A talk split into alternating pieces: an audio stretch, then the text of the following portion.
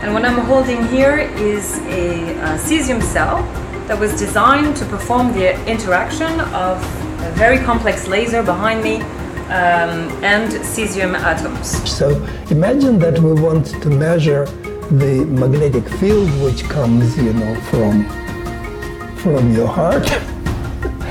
and this heart is beating at the acoustic frequencies and it produces magnetic field. The idea here is to investigate the noise inside the laser and in particular uh, study the quantum properties of noise. Our spins will be actually responding to this. They, they will kind of do a little rocking motion like that.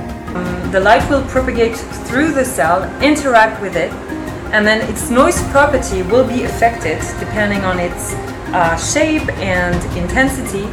And we can study that and use that to perform uh, quantum limited rather than classical limited detection.